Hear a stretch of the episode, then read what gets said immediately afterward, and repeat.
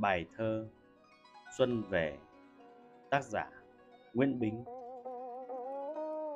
Đã thấy xuân về với gió đông, Với trên màu má gái chưa chồng, Bên hiên hàng xóm, cô hàng xóm, Ngước mắt nhìn trời, đôi mắt trong.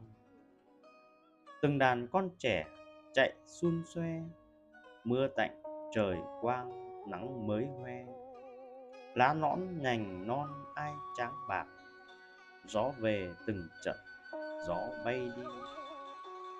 Thong thả nhân gian nghỉ việc đồng, lúa thì con gái mượt như nhung.